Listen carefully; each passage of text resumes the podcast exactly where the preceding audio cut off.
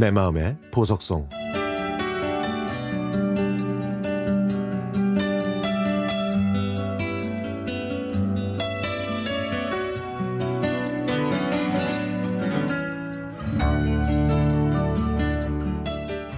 내 마음의 보석송을 들으면 많은 분들이 고향에 대한 얘기를 자주 하십니다.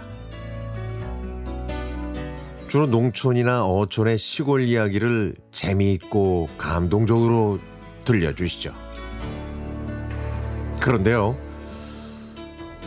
아니, 제 고향은 서울시 서대문구 연희동이라 고향에 대한 사연이 나오면 사실 저는 상상만 할 뿐이지 공감하지는 못합니다. 저희 집사람도 서울시 은평구가 고향이라 저희 가족은 명절 때 고속도로로 나갈 일 자체가 없습니다. 아, 뭐 그렇다고 해서 고향에 대한 추억이 아예 없는 건 아닙니다. 동네에는 큰 길까지 이어진 골목길이 있었고 그 골목길 양쪽에는 상가들이 있었는데요. 그 상가 뒤에는 가정집들이 있었습니다. 제가 자주 갔던 경남 상회는 그 골목에서 제일 큰 슈퍼였고요.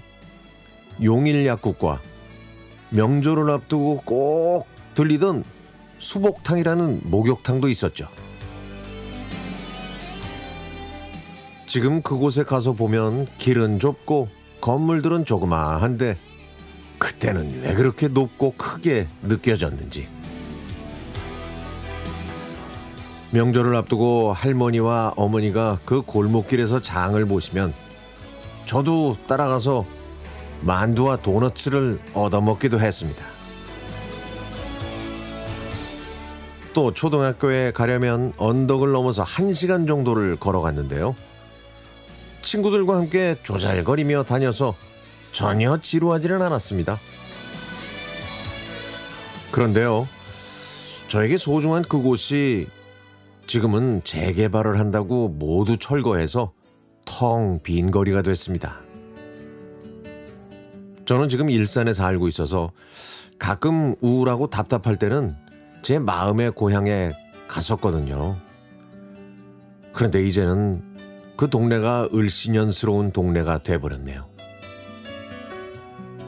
제 추억이 곳곳에 스며들어 있는 이 동네가 그리워서 가끔씩 가서 사진도 찍고 보관하고 있었는데 아이 실수로 그 모든 사진들을 다 지워버렸네요.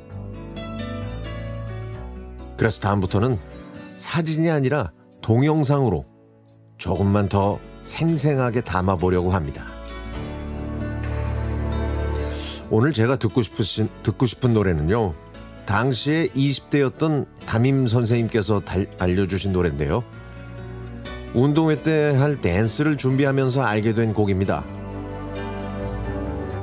이 노래 때문에 학교에서 화제가 됐고 전교생들이 몰려와서 저희가 연습하는 걸 구경하느라 정말 난리도 아니었습니다.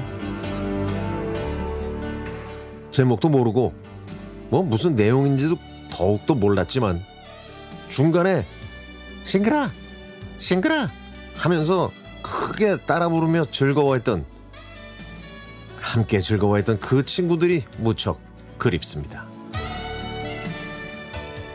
모두 잘 지내고 있겠죠?